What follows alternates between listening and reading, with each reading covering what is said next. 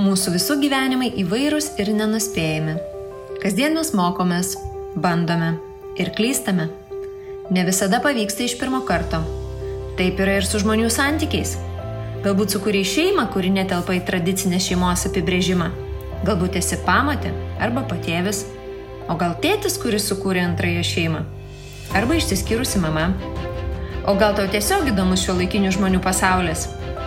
Jeigu ir tu nenori stoviniuoti vietoje ir tiki, kad judėjimas į priekį yra tik mokantis, tuomet tu leidi teisingą plokštelę.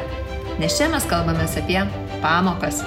Santykiuose, šeimoje, auklėjime, su vaikais, su draugais ir svarbiausia - su pačiu savimi. Su tavimi pamokos ne tik pamotėms. Ryšys.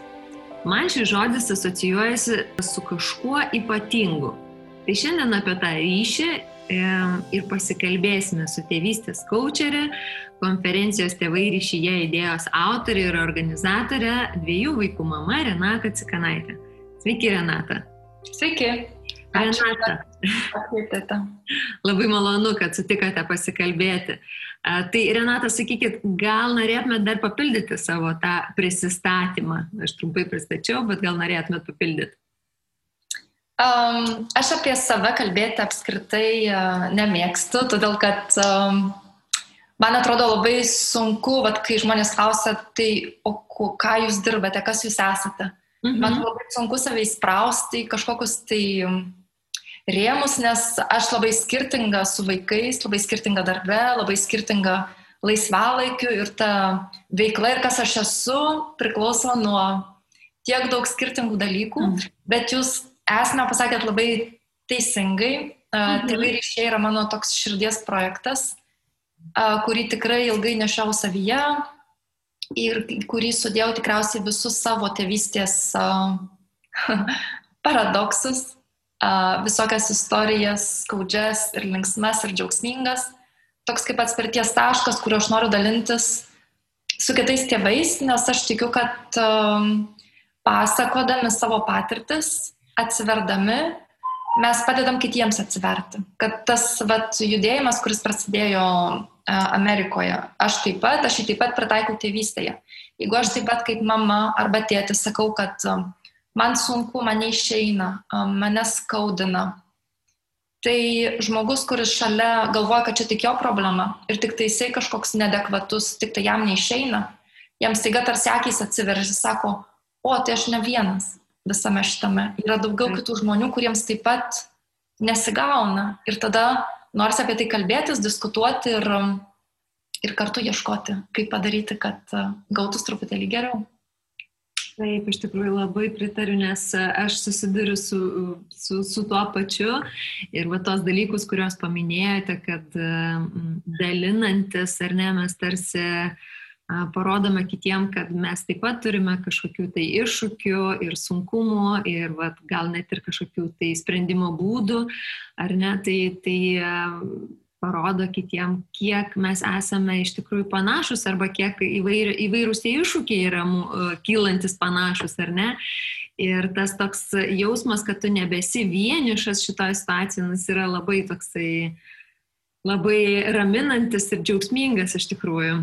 Kaip ir paminėjau pačioj pokalbio pradžioj, tai e, šiandien mes daugiausiai dėmesio ir skirsime tam ryšiui. Ir ne tik ryšiui tarp tėvų ir vaikų, bet ir e, ryšiui tarp vaikų ir pamačių ir patėlių. Tai pradėkime nuo pačios pradžios. Tai vis tik tai, kas yra tas ryšys? Tai yra na, kažkas tokio gamtos duota ar ne, kaip ir duodama mums, ar tai yra kažkas, ką mes iš tikrųjų galime susikurti Iš tikrųjų yra ir taip, ir taip. Kaip vienoj iš konferencijų minėjo Vaidas Arvasavičius, nėra santykių be ryšio. Mhm. Nes kad nebūtų visiškai ryšio jokio, tam reikia iš santykių išeiti ir būti vienam. Tai ryšys mus visus sieja. Tik tai aišku, mes kaip tėvai norėtum, kad tas ryšys būtų saugus, tvirtas, patikimas, kad jisai būtų tarsi ta virvė naktį, už kurios laikydamasis gali pareiti net ir per sunkiausias audras namo. O kai vaikai ateina į šeimą, dažniausiai jie ir ateina atvirom širdim, išskiestom rankom, jie mumis pasitikė taip, lyg mes būtume visagaliai dievai. Ir tada jau mūsų ta atsakomybė kaip tėvų yra, tai kur mes vaikus su savim nusivešim, kur mes eisim, kokį mes ryšį kursim, kaip mes jį puoselėsim, nes neišvengiamai dviejų žmonių interakcijoje bus trukdžių, bus susidūrimų, bus nesusipratimų, mhm. bus danties. Ir va tikrasis ryšys ir atsiveria tuose momentuose, kai kai mes nesutariam su vaiku, kai mūsų nuomonės nesutampa, kai mes sakom, kad jisai mūsų neklauso, tai yra jis turi savo programą ar tikslus, o mes turim savo. Tai kaip mes vieni su kitais bendraujam tais momentais. Mhm. Ar mes kaip tėvai užsidedame etiketę, mes esam vyresni, mes žinom geriau ir aš pasakiau, ir tai bus, ar mes kaip tėvai vis dėlto bandom žiūrėti, o kas yra už elgesio, kodėl vaikas nenori bendradarbiauti, nes visi vaikai nori bendradarbiauti su tėvais.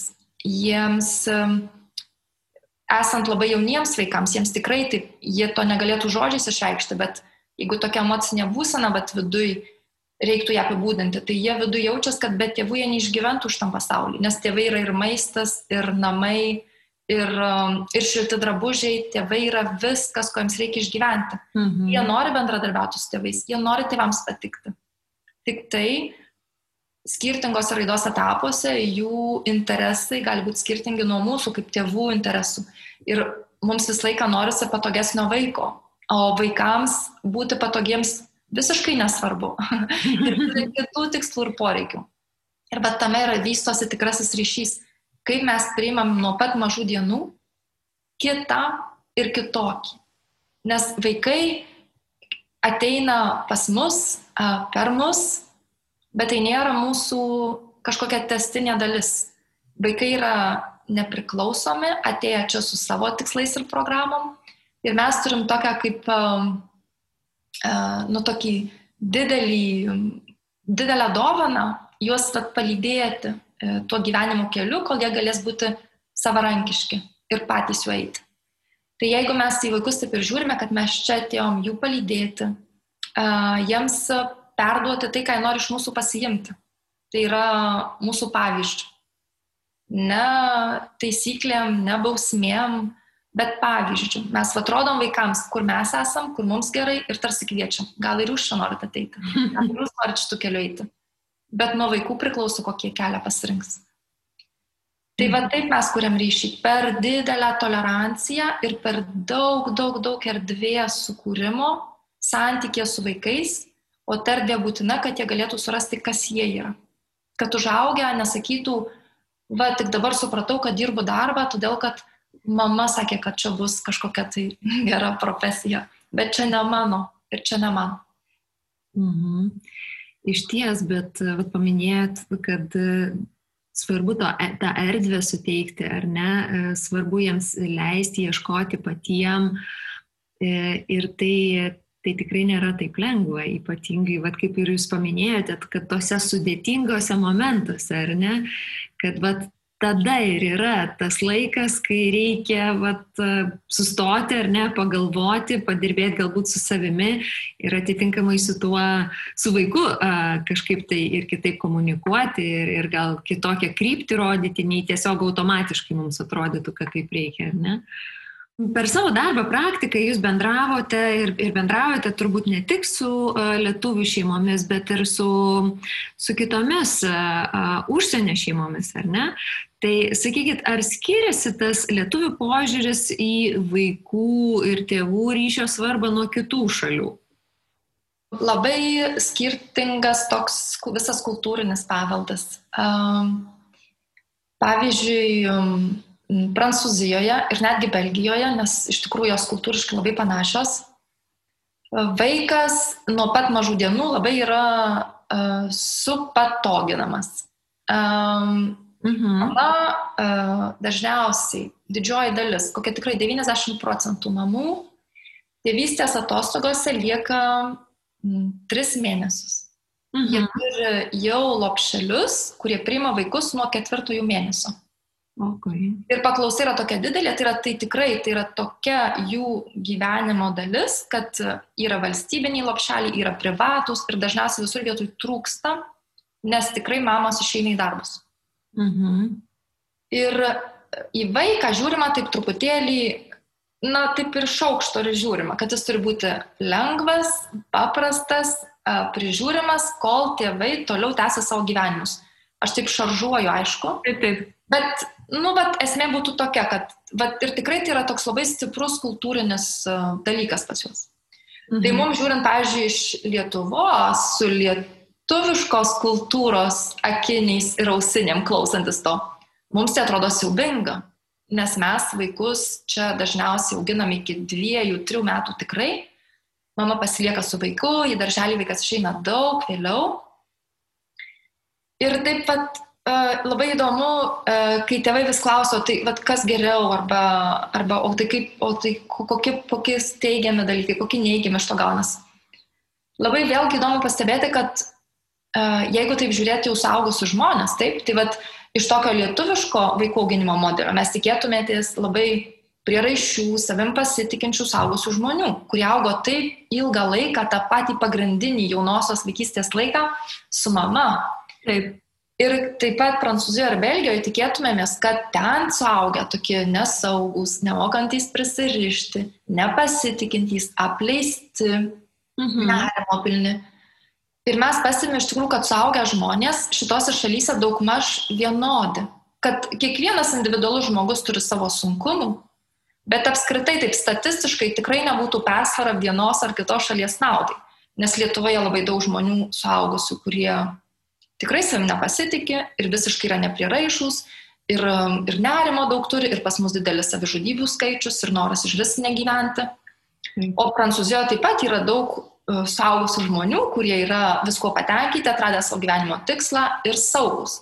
Mhm. Tai va, visiškai požiūris skirtingas į šeimą, taip labai stipriai, bet va ir įdomu, kad už to požiūrį, už tokio kultūrinio paveldo yra dar kažkas daugiau, kas slepiasi ir kur nesvarbu, kokį mes naudosim vaikų auginimo metodą, kad yra kažkas daugiau iš tikrųjų auginant tuos mažus žmogelius, negu tik tai, bet atrodytų toks pasirinkimas kažkokio tai tėvystės modelio. Ir iš tikrųjų, vad didelę reikšmę visame tame turi ryšys.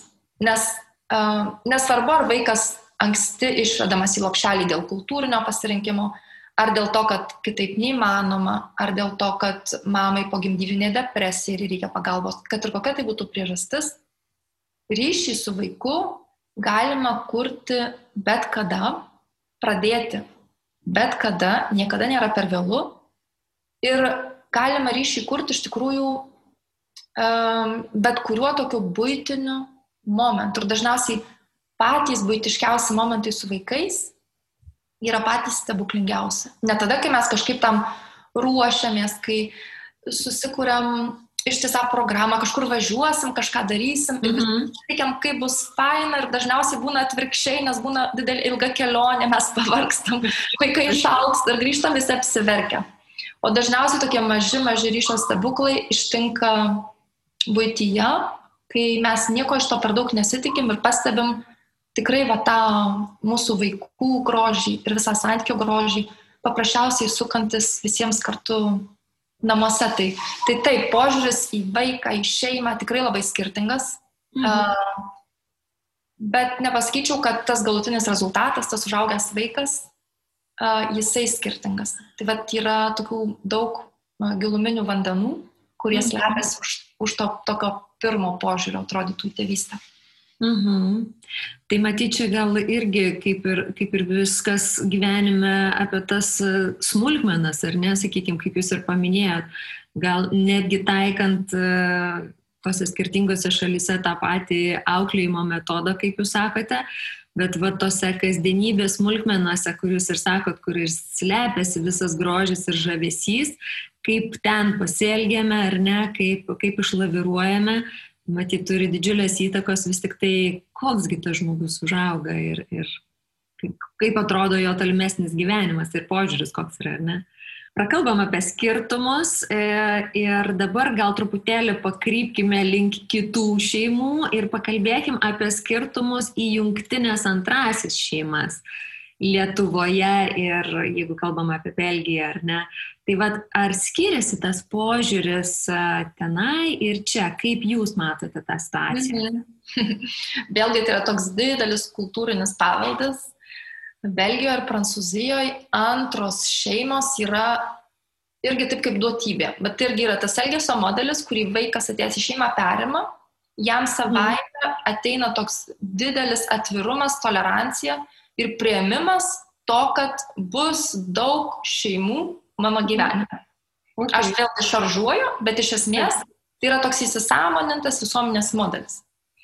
Um, pavyzdžiui, mano vyras, kuris yra prancūzas, jisai sakė, kai atėjo į pradinę mokyklą, tai jam buvo mhm. šeši metai, tai jo klasėje buvo 25 mokiniai, iš 25 20 jau gyveno antrose šeimose. Wow. Mhm. Tai yra labai, aišku, tai yra Paryžius, sostinė, tai tie skaičiai visą laiką sostinėse yra aukštesni negu kažkur provincijoje. Mhm. Bet vis tiek, uh, praktiškai visi jo, bet ir dabar saugia draugai, uh, nu tikrai vienetai, kurių, pavyzdžiui, tėvai vis dar kartu.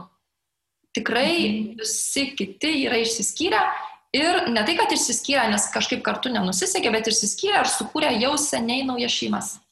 Mhm. Tai yra irgi taip kultūriškai labai uh, priimtinas dalykas, visi to ne tai, kad tikisi, bet kažkaip visiems tai atrodo normalu. Visi gyvena va tokiam visuomenės modelyje, kad antrą šeimą sukurti yra normalu, um, jie apskritai tokie labai siekiantys gyvenime uh, tokių malonių pojūčių, ieškantys meilės ir laimės, jiems atrodo nesąmonė likti šeimoje, kai kažkas negerai. Mhm. Tarpu Lietuvoje skirybos vis dar yra išgyvenama kaip didžiausia tragedija ir tai yra tragedija. Mhm. Bet tuo pačiu, kad tai yra vidinė tragedija žmonių, kurie skiriasi taip, bet tuo pačiu visuomenės spaudimas yra toks ir visuomenės nepritarimas, kad daug žmonių iš tikrųjų gyvena kartu, nenorėdami gyventi kartu, dėl to, ką pasakys kiti, dėl vaikų, Kitas gajus mitas, kad dėl vaikų reikia pasilikti kartu, nes vaikams taip geriau, nes jie po vienu stogu turi ir mamą ar tėtį. Tai. Lietuvoje skirybos ir ta antroji šeima ir tas, vat, kaip jūs sakote, pamotė ir patėvis, tai nėra neutralų žodžiai. Taip, kai mes sakome pamotė, ir tai mes jau kažkaip, na jau neigiamai žiūrim, bet nėra net lietuviškai kažkokio to gražaus žodžio, kuriuo pavadinti tą antrą moterį arba antrą vyrą, kuris ateina į šeimą jau patys žodžiai yra tokie labai šaržuoti. Taip, taip, ir turintis tokį neigiamą atspalvį. Mhm. Ir e, visiškai pritariu, kad mūsų vat, visuomenėje tos antrosios šeimos, jos yra na, tam tikram tokiam užrybyje paliekamas. Ir, ir, ir tokių ten tokių šešėlių ant jų, ir tokių antspaudo uždėta, na, tarsi. Ir tai ateina vėlgi, kaip jūs ir minėjote, kad tos skirybos yra kažkokia tai uh, vidinė tragedija ir, nu, tarsi tragedija visuomeniniam gyvenime, ar ne, tam tikrą prasme. Ir tada atitinkamai visą tai, turbūt, kas seka po tų skirybų ir, ir turi tą patį tokį, na, tokį neigiamą atspalvį. Bet jeigu, vat, remtis ir, ir jūsų paminėtomis istorijomis apie Belgiją ir Prancūziją, kaip tai žiūrima, ar ne, nu, tai visiškai kitoks tas, na, tarsi lengvumo jausmas yra, ar ne? Tai lyg nėra, kad aš siekdamas ar ne geresnio gyvenimo ne tik savo, bet ir savo vaikam, kad jie negyventų toksiškoje aplinkoje, nusprendžiu elgtis taip ir, ir aš žinau, kad, na, nebūsiu smerkiamas visuomenės, ar ne? Ir galėsiu laisvai ir, ir be kažkokių didelių nežinau, graužaties, kurti tolimesnį savo gyvenimą, kurti naują šeimą, antrą šeimą.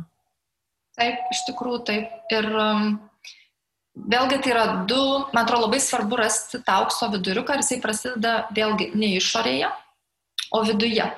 Nes galbūt Lietuvoje mes vengiam skirybų, nes labai išaržuojam neigiamai visą tai, O e, Prancūzijoje, galbūt ir Belgijoje, galbūt skirybos yra taip pasirenkama labai greitai kaip išeitis, nes tai yra kultūriškai priimtina. Ir galbūt, galbūt galima būtų kitaip, bet yra išeitis įsiskirti ir iš naujo skurti kitą šeimą ir būti laimingam naujose santykiuose ir einama tuo keliu. Tai vėlgi tas aukso viduriukas prasideda viduje. Turėtume kažkaip atsiriboti, bet iš tikrųjų tas toks sąmoningas pasirinkimas yra, kai aš sugebu atsiriboti nuo išorės, nuo to, kas kultūriškai primtina ar ne, ir atsiranku, kas man priimtina. Mhm. Kur aš tikrai noriu eiti, kaip aš viduje jaučiuosi. Nes vėlgi tas šeimos balansas ir šeimos emocinė sveikata prasideda nuo mūsų visų emocinių būsenų.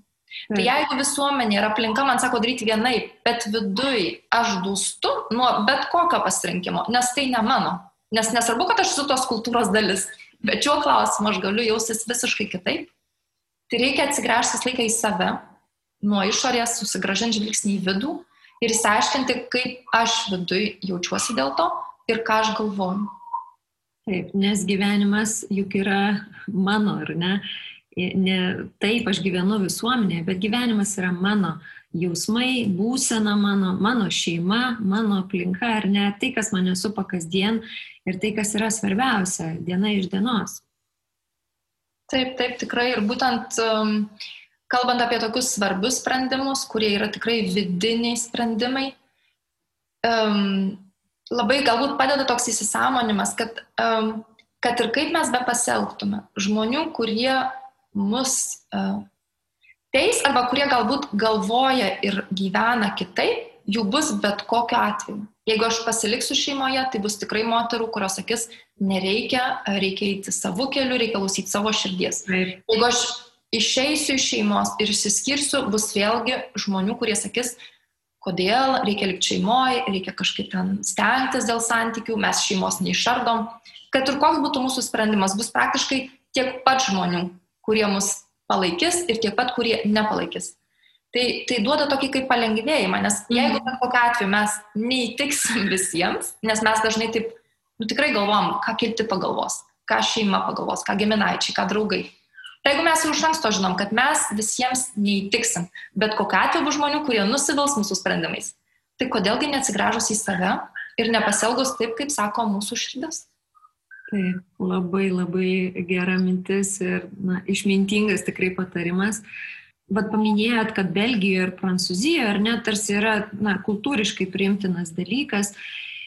Sakykit, o kaip tai liečia, na, kaip tai veikia vaikus? Ar nesakykime, jeigu jau paminėjot pavyzdį su savo vyru, kad pirmoji klasiai iš 20 keliarių vaikų, ar ne, 20 e, jau atėjo iš išsiskyrusių šeimų arba jau antrųjų sukurtų šeimų, ar ne? Aš taip įsivaizduoju, kad ir tiem vaikam tada tą, na, pokytį priimti yra kaip ir lengviau, ar ne? Taip. Taip, jie nėra tie kažkokie visuomenės uh, atstumtieji ar nuskriaustieji ar stigmatizuoti, į kuriuos rodoma pirštais ir sakoma, kaip keista tavo tėvai išsiskyrė. Jo, jiems jau patogiau, lengviau, nes klasėje, pavyzdžiui, atėjus į mokyklą, klasėje jau daug tokių vaikų, jie eina vieni pas kitus į svečius, jie mato, kad vieną savaitę adresas vienoks, kitą savaitę kitoks. Ta pati vaiko kasdienybė po skirybų labai skirtinga, nes Lietuvoje, man atrodo, nebent kitaip susitariama sąmoningai, bet šiaip beveik vis dar šimtų procentų atvejų po skirybų vaikas pasilieka su mama. Mhm. Kai tuo tarpu Prancūzijoje ir Belgijoje tai yra buvimas padalinamas tikrai per pusę. Atostogos padalinimas per pusę mhm. ir buvimas. Tai yra savaitę vaikas gyvena su vienu tėvu, savaitę su kitu. Abu du tėvai lygiai tiek pat laiko jį turi pas save namuose Nebent vėlgi dėl kažkokių tai priežasčių, tai neįmanoma, bet tai yra m, mm, tikrai m, Čia mažuma. Teisinė sistema, aš suprantu, netgi taip, taip reguliuoja, ar ne? Taip, taip, tai yra, nebent tėvai susitarė kitaip, bet tų, kurie tartusi kitaip, mažuma irgi, nes, kaip ir minėjau, jie tokie apskritai siekiantys gyvenimo malonumo, tai jie nori ir pareigas pasidalinti vienodai, kad mhm. ir tiek pat turėtų laisvo laiko būti vienodai, tai tikrai 99 procentais atveju Savaitę vaikas gyvena su mama, savaitę su tėčiu, o atostogos padalintos irgi per pusę, kad pusė atostogų būtų su vienu iš tėvų ir pusė su kitu iš tėvų. Taip tai yra tvirtinama teisėjo, tai yra taip įteisinta tokia mhm. sistema. Mhm. Na taip, ir tada žinoma, kad, kad jeigu labai didelė visuomenės dalis taip gyvena, tai ir, ir, ir tam vaikui, na, jis nėra kažkoks vienišas, nėra išskirtinis, ar ne, jisai Plus jeigu taip e, sureguliuota netgi teisinė sistema, gana, sakykime, ar ne, po lygiai, kad, kad gyventų su kiekvienu iš tėvų, Tai matyti ir, ir, ir ta emocinė prasme yra kažkaip gal paprasčiau išgyventi visą šitą situaciją, bent, bent iš šitos pusės, ar ne? Bent tos, kaip jūs sakote, iš visuomenės, iš to, ką apie mane pagalvos, Taip. tai tas aspektas yra lengvesnis. O kas vyksta širdie, kai tėvai skiriasi, man atrodo, kad ir kokia būtų valstybė, jausmas toks pats. Tai žinoma. Renata, jeigu pakalbėtumėm dabar apie tai, apie, prie to ryšio, jeigu grįžtumėm, ir na, kokie vis tik tie pagrindiniai sunkumai siekiant sukurti tą ryšį antrojoje jungtiniai šeimoje kyla? Vėlgi, atrodo, apskritai pagrindiniai sunkumai ryšyje, ar tai būtų pirmoji ar antroji šeimoje, tai yra, kai mes ateinam kurti ryšio su lūkesčiais. Mhm. Antrose šeimose labai dažnai patėviai ir pamotės nori pakeisti tą savaitę tuose namuose nesantį mamą ar tėtį. Mhm.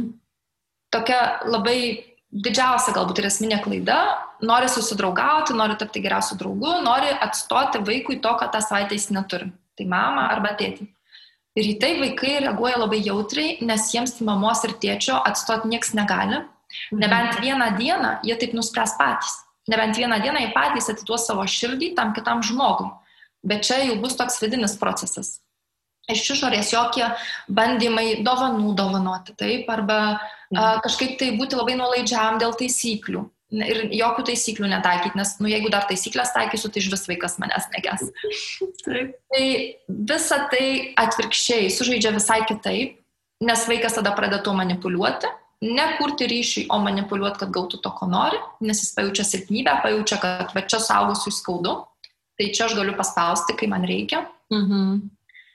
Ir, um, ir um, apskritai toks jo ateimas į santykių su lūkesčiais, įsivaizdavimais, kad mes dabar būsim, bet kaip nauja šeima, taip, vieni kitus mylėsim, būsim artimi, bet, bet koks lūkesčių kūrimas į naujai šeimai labai trukdys nes tada mes nematysime vaiko. Mes nematysim, kas jis iš tikrųjų yra. Mes nematysim, kokio jisai šiuo metu fazai. Galbūt jam vis dar gedulas tos buvusios šeimos. Galbūt jam vis dar nesaugu. Galbūt jis vis dar labai pyksta. Tai jeigu vaikas, bet yra čia, kur nesaugu, kur pyksta, kur gedi, o mes ateinam su dideliu maišu dovanų iš parduotuvės ir sakom, žinai, šiandien galėsi žaisti su kompiuteriu visą dieną. E, ir apskritai dar ledų nupirkau, galėsim desertą valgyti. Tai yra toks netitikimas, kad mhm. E, nu, neįmanoma sukurti ryšio, nes kad sukurtume ryšį, mes turim tą kitą žmogų matyti ten, kur jis yra ne ten, kur mes įsivaizduojam, kaip viskas bus, bet tikrai kur tuo metu tas žmogutis yra. Tai va čia toks, sakyčiau, didžiausias keblumas, kai mes ateinam jau su savo vizija, su įsivaizdavimu, kaip viskas bus, su noru pakeisti tai, tą savaitę nesantį mamą arba tėtį. Uh, su noru būti geriausiu draugu ir kad vaikas mus priimtų ir mes tada jį vis ir, ir apdovanojam, ir perkam, ir, ir lepinam ledais ir visų kitų. Ir taisyklių gali neslaikyti, kad tik pelnytumėm tą vaiko meilę. O tada galvojam, o tada, o jau tada, jau tada jau kažkaip įvesim tas taisyklės ir jau prasidės toks normalus gyvenimas. Ir dažniausiai taip neatsitinka, nes mes iš pat pradžių savo paspėdžiam labai daug žabangų ir spastų ir patys po to juos įkliūname. Ir taip pat toks um, labai dažnai tėvai nori kaip ir parodyti, kad aš tai esu geresnis. Nu, pavyzdžiui, prisimenu tokią patėvio istoriją, kur tikrai išsiskyrusioje šeimoje vaiko tėtis uh, tikrai vaiką buvo pleidęs uh, visai, uh, mhm. skriaudęs visai. Ir tada patėvis atėjo į šeimą su tuo lūkesčiu, aš tai tau parodysiu, uh, koks aš būsiu geras, koks aš būsiu atsakingas, bet tarsi lygindamasi su tuo tėčiu. Ir, ir tai vėlgi virto visiškai, apvirto viskas aukštinkojom, nes vaikui buvo dvigubai skaudžiau viduje. Nes tarsi tėtis jo buvo dar antrą kartą pažeminamas, o vaikui vis tiek tėtis, kad, ar, ir mama, kad ir kas bevyktų jo gyvenime, tai vis tiek lieka, na, herojai tai vis tiek tai yra jo dalis. Taip. Pusė mama, pusė tėtė.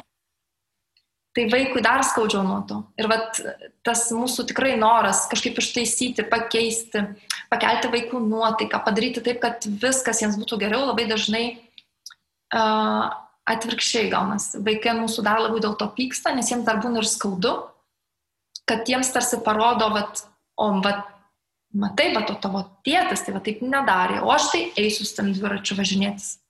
Mhm. Tai iš esmės jo vaiko nematymas, ateimas į ryšį tik su savo lūkesčiais, tik tai kaip aš tai įsivaizduoju ir visiškai nematant, negirdant, uh, nepasitinkant vaiko tam, kuris yra. Mhm. E, tikrai pritariu, aš netgi iš savo patirties galiu pasakyti, kad aš lygiai taip pat atėjau su lūkesčiu ir su lūkesčiu, na, kad tikrai mes čia dabar uh, mums viskas bus gerai, mes gražiai čia ir fainai gyvensime ir, ir su vaikais susidraugausime. E, neturėjau tokio tikėjimo, na, na, kad tai įvyks savaime arba staiga, bet tas lūkestis bendrinis, turbūt normalu, nu, ta prasme, tu pradedi naują gyvenimo etapą, e, kuris su partneriu ir, ir jo vaikais tą etapą natūralu, mes visi norime gyventi gražiai ir, ir, ir mylimoji ir, ir, ir geroje aplinkoje. Bet čia, kaip jūs ir sakote, tada um, pametam tą vaiko matymą, ar ne? Ir tas pametam tai dar netgi toksai net ne iki galo tiesa, todėl kad mes tik tada, kaip ir pasitinkam tos vaikus, mums dar kaip ir pamatėm ir patėvim reikia išmokti apskritai ar nebūti, gyventi, jeigu neturi savo vaikų, pamatė arba patėvės, na tai reikia išmokti ir suprasti, kad, okei, okay, tai dabar vat, yra vaikas ir kaip man reikėtų jį pamatyti, išgirsti, o jau vėliau pamačius ir, ir išgirdus, kaip prieiti prie jo ar ne, priartėti. Tai vėlgi labai pritariu dėl visų dovanų, nuolaidžiavimų ir visų kitų dalykų, kas yra tikrai atrodo toks labai lengvas kelias į, į kažkur, galvojama, kad iširdė, ne, vaiko, bet aš vėlgi kartojos visose savo pokalbiuose, kad nuo pat pradžių irgi buvau pasakiusi, kad tikrai nesivelsiu į šitą, į šitokį ėjimą ir na, nebandysiu kažkaip tos meilės gauti per tokius dalykus, nes tai yra, mano supratimu, labai labai trumpas kelias ir apskritai jūs dar ką paminėjot, kad tas vaikas gali būti, na, jisai toj tokio liūdnoj dar fazėje, jis dar neišgyveno to, kas įvyko prieš tai. Tai e, viduje ar ne tokia būsena, iš išorės tave čia lepina, apipilinėja dovanomis ir visa kita. O rezultate, kas dar gaunasi, kad niekas nepaklausė, o kaip tu jautiesi iš tikrųjų, ne, kaip tu šią savaitę, kaip tu šiandien jautiesi, kas tavo viduje, ar tau gerėja, ar tu kažkaip tai, na, išsivaduoji iš to liūdėsio. Taip labai svarbu, kurio momentu tas patėvis ar pamotė ateina į šeimą. Ar tai mhm. yra per pačias skirybas, ar tai yra dar prieš skirybas, mhm. ar tai jau po skirybų praėjus daugelį metų. Tai be abejo vaiko vidinė būsena bus labai labai skirtinga. Taip. Ir, ir vaikai, ypatingai kai patėvis ir pamotė ateina į šeimą per tą patį skaudulį, kai yra skiriamasi, uh, tai vaikams be abejo, kad bus labai daug pykčio ar nepykantos tam naujam žmogui. Taip. Nes tai yra lygų kažkas, kas iš manęs paėmė tai, ką aš turėjau. Ir vaikai tada labai jūs testuos. Ir aš prisimenu labai gražią vieno tėčio istoriją, kai jisai pasako, kad tie vaikai, kuriuos jisai priemė į savo šeimą su nauja žmona, jie grįždavo, pažiūrėjau, po savaitgalio pas tėtį, jų tikrą tėtį ir pasakodavo. O mes su tėčiu tai važiavom mašiną, o jam ant kelių sėdėjom ir neprisisegę diržo. Mhm. Ir pirma reakcija mūsų kaip saugus, aišku, būtų, nu, neatsakinga, nu, kodėl tas tėtis nusipleidžia važiuoti. Nu, mhm. nu tikrai. O va tas uh, jau patėvis, jis pasėmė tą vaiką ant kelių ir sako, eik tu savo, sako, įsivaizduoju, sėdi pas tėtį ant kelio, važiuoji, tėtis leidžia tau vairuoti, tu važiuoji ten kažkur per laukus su tėčiu. Kaip aš būčiau norėjęs, kad mane tėtis tai būtų pavyzdžiojęs. Mhm. Ir tas vaikas, jis jau buvo paauglys, tai atrodo sunkiausias santykiai, nes mes dažnai įsivaizduom, kad su paaugliais labai sunku, mhm. bet tas jaunas paauglys, jam buvo 11 metų, jis atsisuko į savo patėvį, apsikabino ir pradėjo verkti. Nes, nes patėvis buvo tas žmogus, kuris nenurašė jo tėčio, nes vaikas giliai širdį irgi žino, kad tėtis šitoje situacijoje pasielgia ne taip, kaip turėtų. Mhm. Nes vaikai žino taisyklės. Jie žino, kad mes nevažiuojam, nevairuojam iki tam tikro amžiaus, jie žino, kad mes būtinai užsigam diržą, jie visą tai žino. Jis atėjo patikrinto žmogaus, kuris atėjo į šeimą. Ar tu būsi tas, kuris dar kartą paspaus ten, kur man skauda? Mhm. Ar tu būsi tas, kuris, bet susitiks su manim ten, kur aš esu? Mhm. Ir, ir tas, ir vat, patėvis čia buvo tokia, nu, nuostabi samoningumo akimirka, kurią jisai pagavo ir jisai atliepia vaiko tą jausmą, kaip gera sėdėti tėčiui ant kelių ir važiuoti kažkur su juo. Ir dar taip truputėlį ne pagal taisyklės, nors aišku, ten nebuvo gatvė, ten buvo laukai ir kažkur ten pievos, nesvarbu, bet vis tiek toks dar truputėlį yra kaip, čia mes kažką darom, tik tai dėliai. Taip, taip. Ir kito laipsnio, kad vaikas apkabino patėvį ir apsiverkė. Kiek jam tai buvo svarbu, ar ne, išgirsti, kad, kad jį, kad suprastų jį ir, ir, ir kažkaip tai, na, iš, iš tos gerosios pusės, iš artimumo pusės pažiūrėti, ar ne į visą tai, o ne iš taisyklių ar, ar ten. Ir galiausiai, kad kažkas reabilituotų jo tėtį. Nes mhm. vaikai skirybose dažnai yra labai taip nejautri iškomunikuojama, kas kaltas, kas nekaltas. Mhm. Ir dažniausiai skirybose labai aiškus būna kaltas vienas iš tėvų. Taip. Kad ir kokios būtų priežastys. Ir vaikui taip lyg kažkas pusę jo sakytų, už tą tavo pusę nieko verta. Nes tai, ką jis girdė apie tėtį arba apie mamą, tai yra tikrai pusė jo. Tai vad jeigu mama kažkokia netokia, arba tėtis kažkoks netoks, tai taip lyg pusė vaiko taip pat būtų supuvusi. Jis tai integruoja, su tuo gyvena. Mm. Ir tas žmogus, va, tas patėvis, jisai reabilitavo jo tėtį. Jisai sakė, kad, nu, žinai, nor, normalu, kad tėtis dabar nori kažkaip tave pameloninti, tave susigražinti, kad ieško ryšio su tavimi, kad galbūt pats viduje supranta, kad kitaip nori daug ką daryti. Nu, nu, tas momentas, kuris tarp jūsų vyko, jis yra normalus. Tarsi viskas su tavo tėčiu gerai, jis yra vertas vadinti žmogumi, vertas gyventi šito žemėje, jisai geras žmogus, jisai galbūt daug dalykų pasielgė ir padarė ne taip, bet tuo metu jam taip taip išėjo, bet iš esmės, bet tas jausmas, su kuriuo jūs susivieninot, važiuodami mašiną ant jo kelių, viskas su tuo gerai. Tai man atrodo vaikas, aš asmeniškai taip galvoju, apsiverkė todėl, kad kažkas reabilitavo jo tėtį ir tuo pačiu dalį jo. Mhm. Taip priėmė jį ir ne tokį visą pilną, tą, ar ne, koks jis yra. Mhm.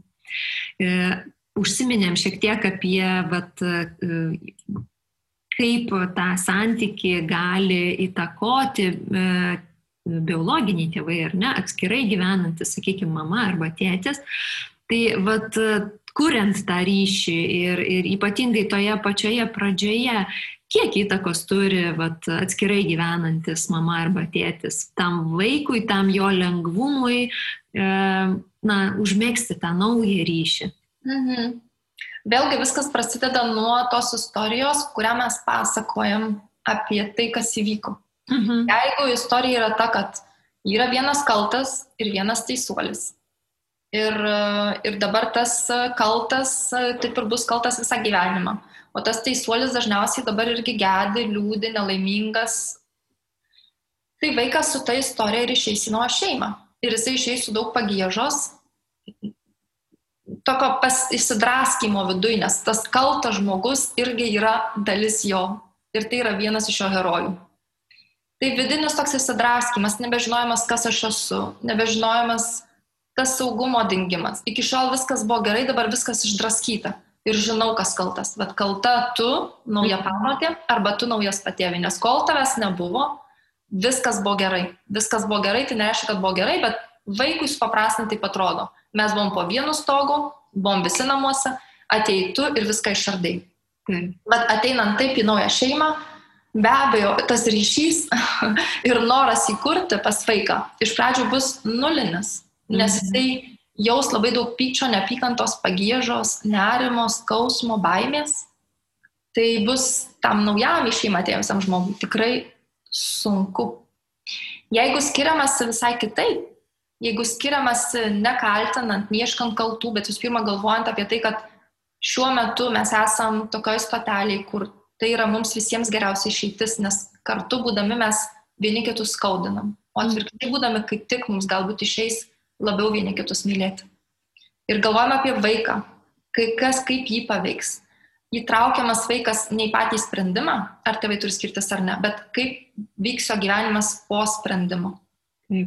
Atkreipiamas dėmesys į vaiką, pavyzdžiui, kad galbūt net jeigu ir tėvai nori, kad dalį laiko jis būtų su vienu, dalį su kitu, bet galbūt, pažiūrėjau, pastebima, kad prie vieno tėvų namų mokykla arti, kad prie vieno namų tėvų gyvena visi jo draugai. Mhm kuo mažiau stengiantis uh, pakeisti kitų elementų vaiko gyvenime, kad jis išlaikytų draugų stabilumą, kad nebūtų taip, kad su skirybom ateina ir nauja mokykla, ir naujas kiemas, ir naujas rajonas, ir aš ten nieko nepažįstu, mhm. ir pusę šeimos dar irgi praradau, nes nei nebe namuose, o kažkur kitur. Tai jeigu įtraukiama vaiko interesai tai, kuriam bus geriau ir taip darniai, harmoningai tariamasi dėl to, tai tada vaikas ateina į naują šeimą, nu tikrai visai kitaip nusiteikęs ir tai nereiškia, kad jisai puls ant kaklo tam naujam žmogui, bet galbūt nebus tokio didelio priešiškumo. Ir nebus tos ir neapykantos, ir bus kitokie jausmai, bet ryšį kurti bus lengviau.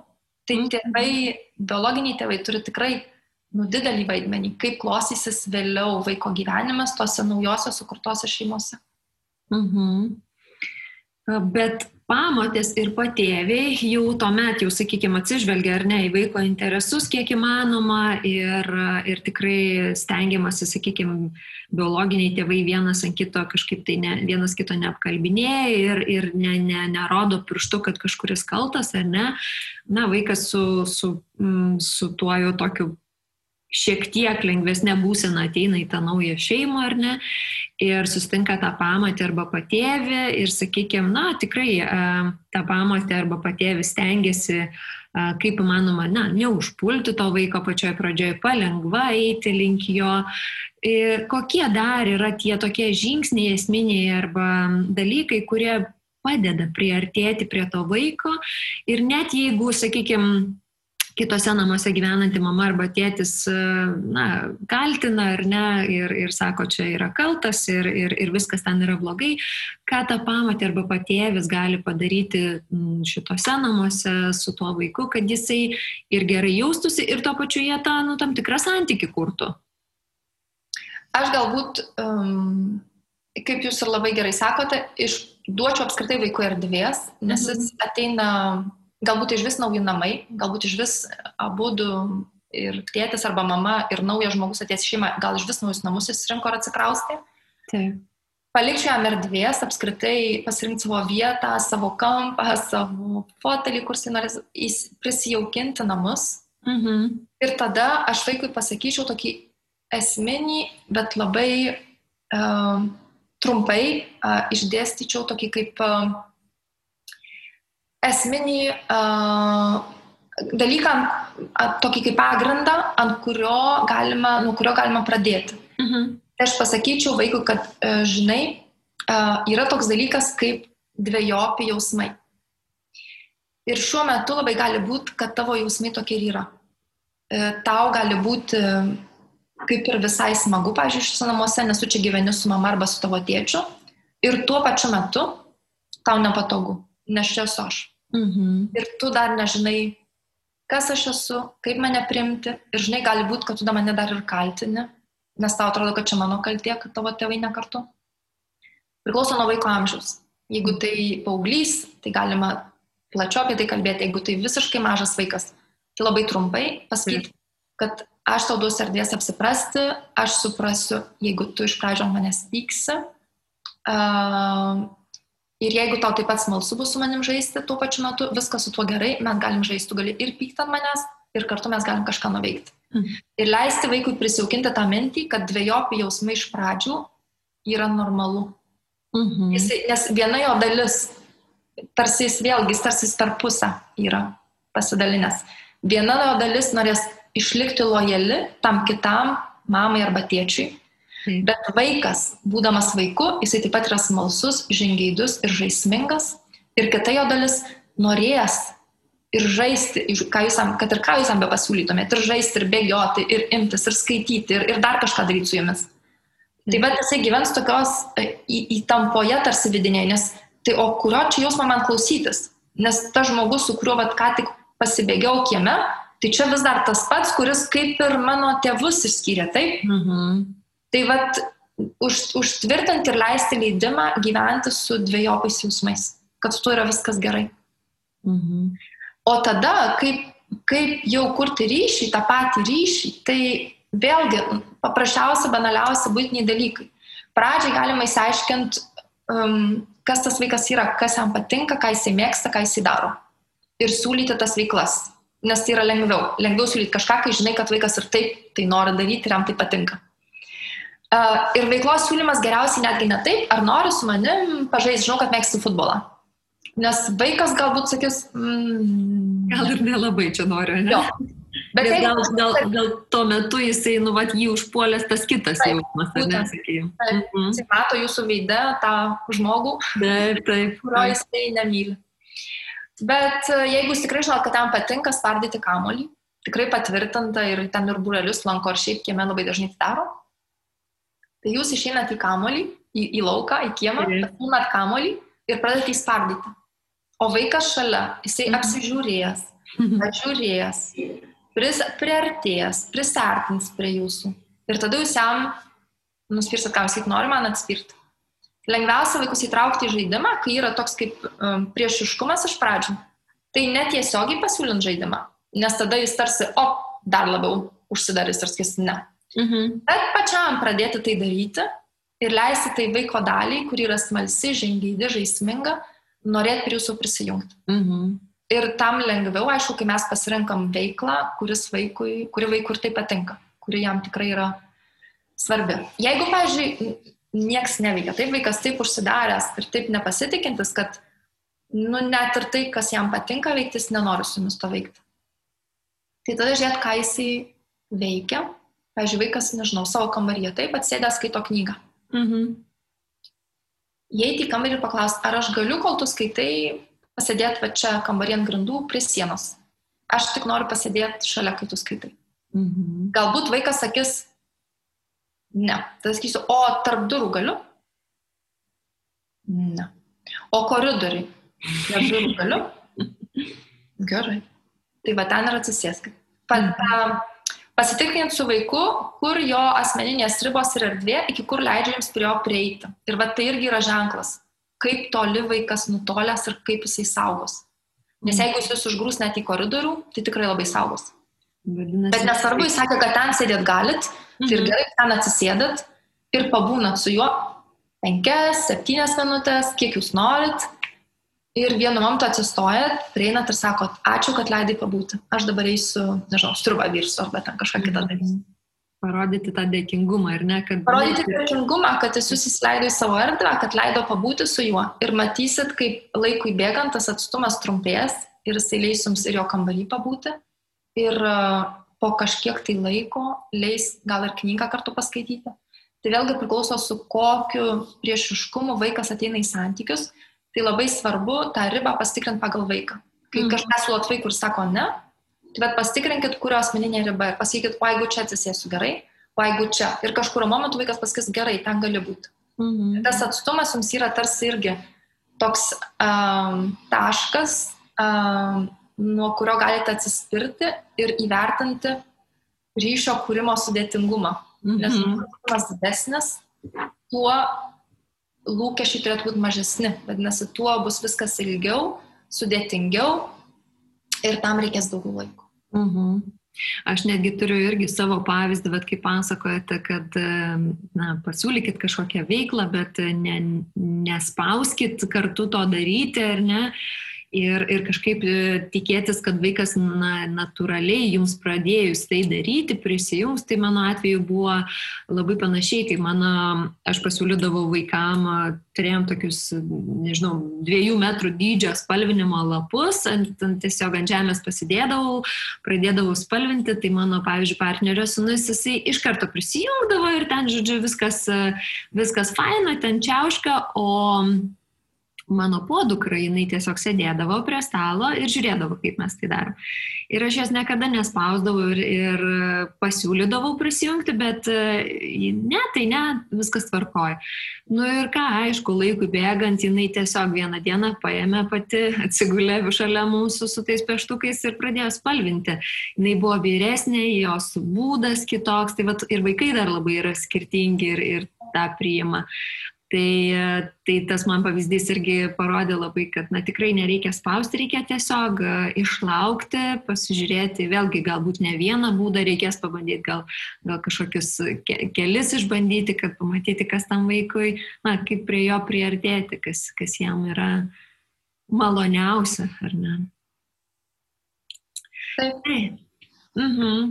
Tai iš to, ką mes kalbam, e, Renata, ar, ar aš galiu teikti, kaip Jūs manot, kad e, na, galima tą tvirtą ryšį susikurti su tais vaikais ir pamatėm ir patėviam? Taip, vienareišmiškai, todėl kad uh, ryšys, ką reiškia ryšys? Ryšys tai reiškia, kad aš tuo metu prisijungiu prie žmogaus ten, kuris yra.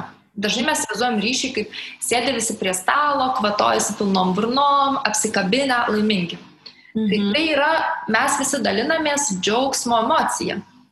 Bet ryšys, ryšys, tai reiškia, net kai vaikas mane atstumia, net kai jis manęs pyksta, net kai jis manęs neprisileidžia, ar aš atliepiu tą jo emociją, kurią jisai jaučia. Ar aš jam prieinu ir sakau, tu ant manęs pyksti ir žinai ką, aš suprantu, yra už ką pykti. Mhm. Iš vaiko pozicijos yra už ką pykti. Ir, ir, ir, ir aš suprantu vaikutį. Aš žinau, kad tu gal net nenori, kad aš tave apkabinčiau, bet aš norėčiau pasiūlyti tave apkabinti ir vat, kartu pabūti, bet viskas gerai, aš tik šiaip vat, šalia pasėdėsiu gerai ir kol tau liūdna, aš vat, tik šalia pabūsiu gerai ir po to eisiu toliau kažką daryti. Tai irgi yra ryšys.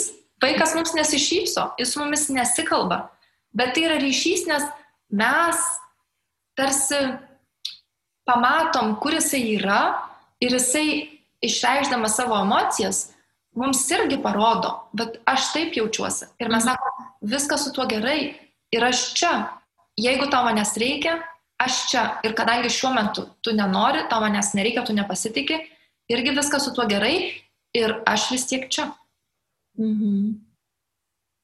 Koks svarbus tas e, momentas prieimimo ir tiesiog buvimo šalia ir parodymo, kad aš matau, o aš girdžiu ir vis dar esu čia, ar ne?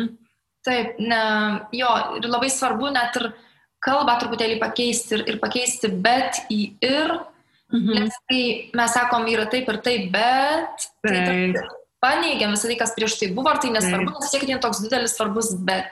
O įdėti visur ir tau mhm. liūdna, ir tuo pačiu tu kaip ir norėtum žaisti, dviejopi jausmai. Tau nesmagu arba, nežinau, tu mane atstumi ir aš pasiliksiu čia. Ten, mm. kur tu pasakysi, va, tai gal čia atsisės, gal biški toliau, gal dar toliau, bet aš būsiu čia ir kai to manęs reikės, um, pasakyk, arba aš grįšiu po penkių minučių, paklausiu, gal tu persigalvoji, jeigu ne, viskas su to gerai, aš grįšiu po kitų penkių minučių. Tai labai priklauso nuo mūsų noro, va, kiek mes norim įdėti pastangų į tą kito žmogelio širdies taip išlūkštenimą. Mhm. Bet aišku, vienareišmiškai įmanoma. taip, labai tokia gera žinia. Tai mano praktika, bent jau aš taip kaip aš jaučiu ir tai, ką matau bendraudama su vaikais, tai um, vienareikšmiškai. Aš tikiu, kad mes turime gerą ryšį, bet, na, vat, kai, kadangi kalbėjom daug ir apie tą tėvų ir vaikų ryšį, ar ne, tai vėlgi tai atrodo, na, gali pasirodyti, kad tikrai jauna pamatė su patėvi, tai čia oi, nieko panašaus negali susikurti, bet aš ką girdžiu ir, ir ką, ką pati patyriau, tai kaip ir sakot, nuo mūsų elgesio priklauso, ar ne, kiek mes norime įdėti pastangų ne tik pastangų ir kaip mes elgiamės tais momentais, kai vaikui reikia mūsų, ne? Ir tai yra tiek taikoma tiek tėvams, tiek pamatėms ir patėviams. Nes lygiai taip pat juk svarbu ir, ir tėčiui, ir mamai, taip pat e, tuo metu, kai tas vaikas taip elgesi, na, priimti jį, būti šalia, ar ne, ir, ir priimti jo jausmus. Vienareikšmiškai nesvarbu visiškai, ar mes esame biologiniai tėvai, ar mes vaiką įvaikinom, ar mes esame antras į šeimą tie žmogus, kaip pamotė ar patėvis. Ryšys visiems kūrėsi vienodai. Tai mhm. prasideda nuo aš tave priimu, koks tu esi, ten, kur tu esi ir aš tau parodau, kas aš esu.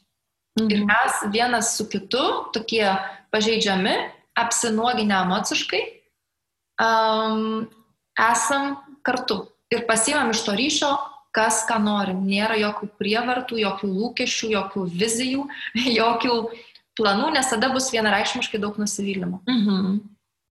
Tėvystės ekspertė Alison Schaefer yra sakius, kad santykiai su vaikais yra nu, toksai nuolat kintantis dalykas. Tai vieną dieną vienaip, kitą dieną gali būti kitaip.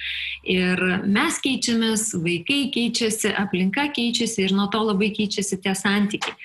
Tai man atrodo, kad va tai, ką mes pakalbėjom šiandien apie tą ryšį, kad ir kintančiose gyvenimo aplinkybėse, na, svarbiausias dalykas ir yra tas ryšys, ar ne, ir nepriklausomai nuo to, kaip keičiasi tie santykiai. Nes jis tarsi, na, toks kaip pagrindas, jisai vis tiek išlieka. Jeigu mes skiriam dėmesio ir puoselėm jį, tai mes ir turime tą ryšį, ar ne? Tikrai taip, ne, ne iš išorės kažkas tai takoja, ne, ne, ne, ne, ne, nežinau, nedovanų kiekis, ne namas, kuriame gyvename, ne šeima, kurioje gyvenam, ar tai būtų tradicinė, netradicinė išsiskyrus ir kad ir kokia tai būtų ryšys, tai yra viduje kuriamas dalykas, puoselėjimas ir pasidalinamas su kitu žmogumi. Tai tai galima sukurti, jeigu yra du žmonės, vadinasi ryšys įmanomas. Labai būtų sunku, jeigu būtų tik vienas žmogus, bet kai jau mūsų esam, kai esam du, mhm. nuo to momento ryšys yra tikrai įmanomas. Super. Gerai, Renata, tai labai labai dėkoju už e, pasidalinimą, už įžvalgas, už patirtis. Aš manau, kad buvo ne tik man, bet ir, ir visiems klausantėm labai įdomu ir naudinga ir vertinga paklausyti apie tą ryšio kūrimą ir ryšio svarbą. Ačiū Jums ir e, sėkmės visiems, kuriant ryšį savo šeimoje.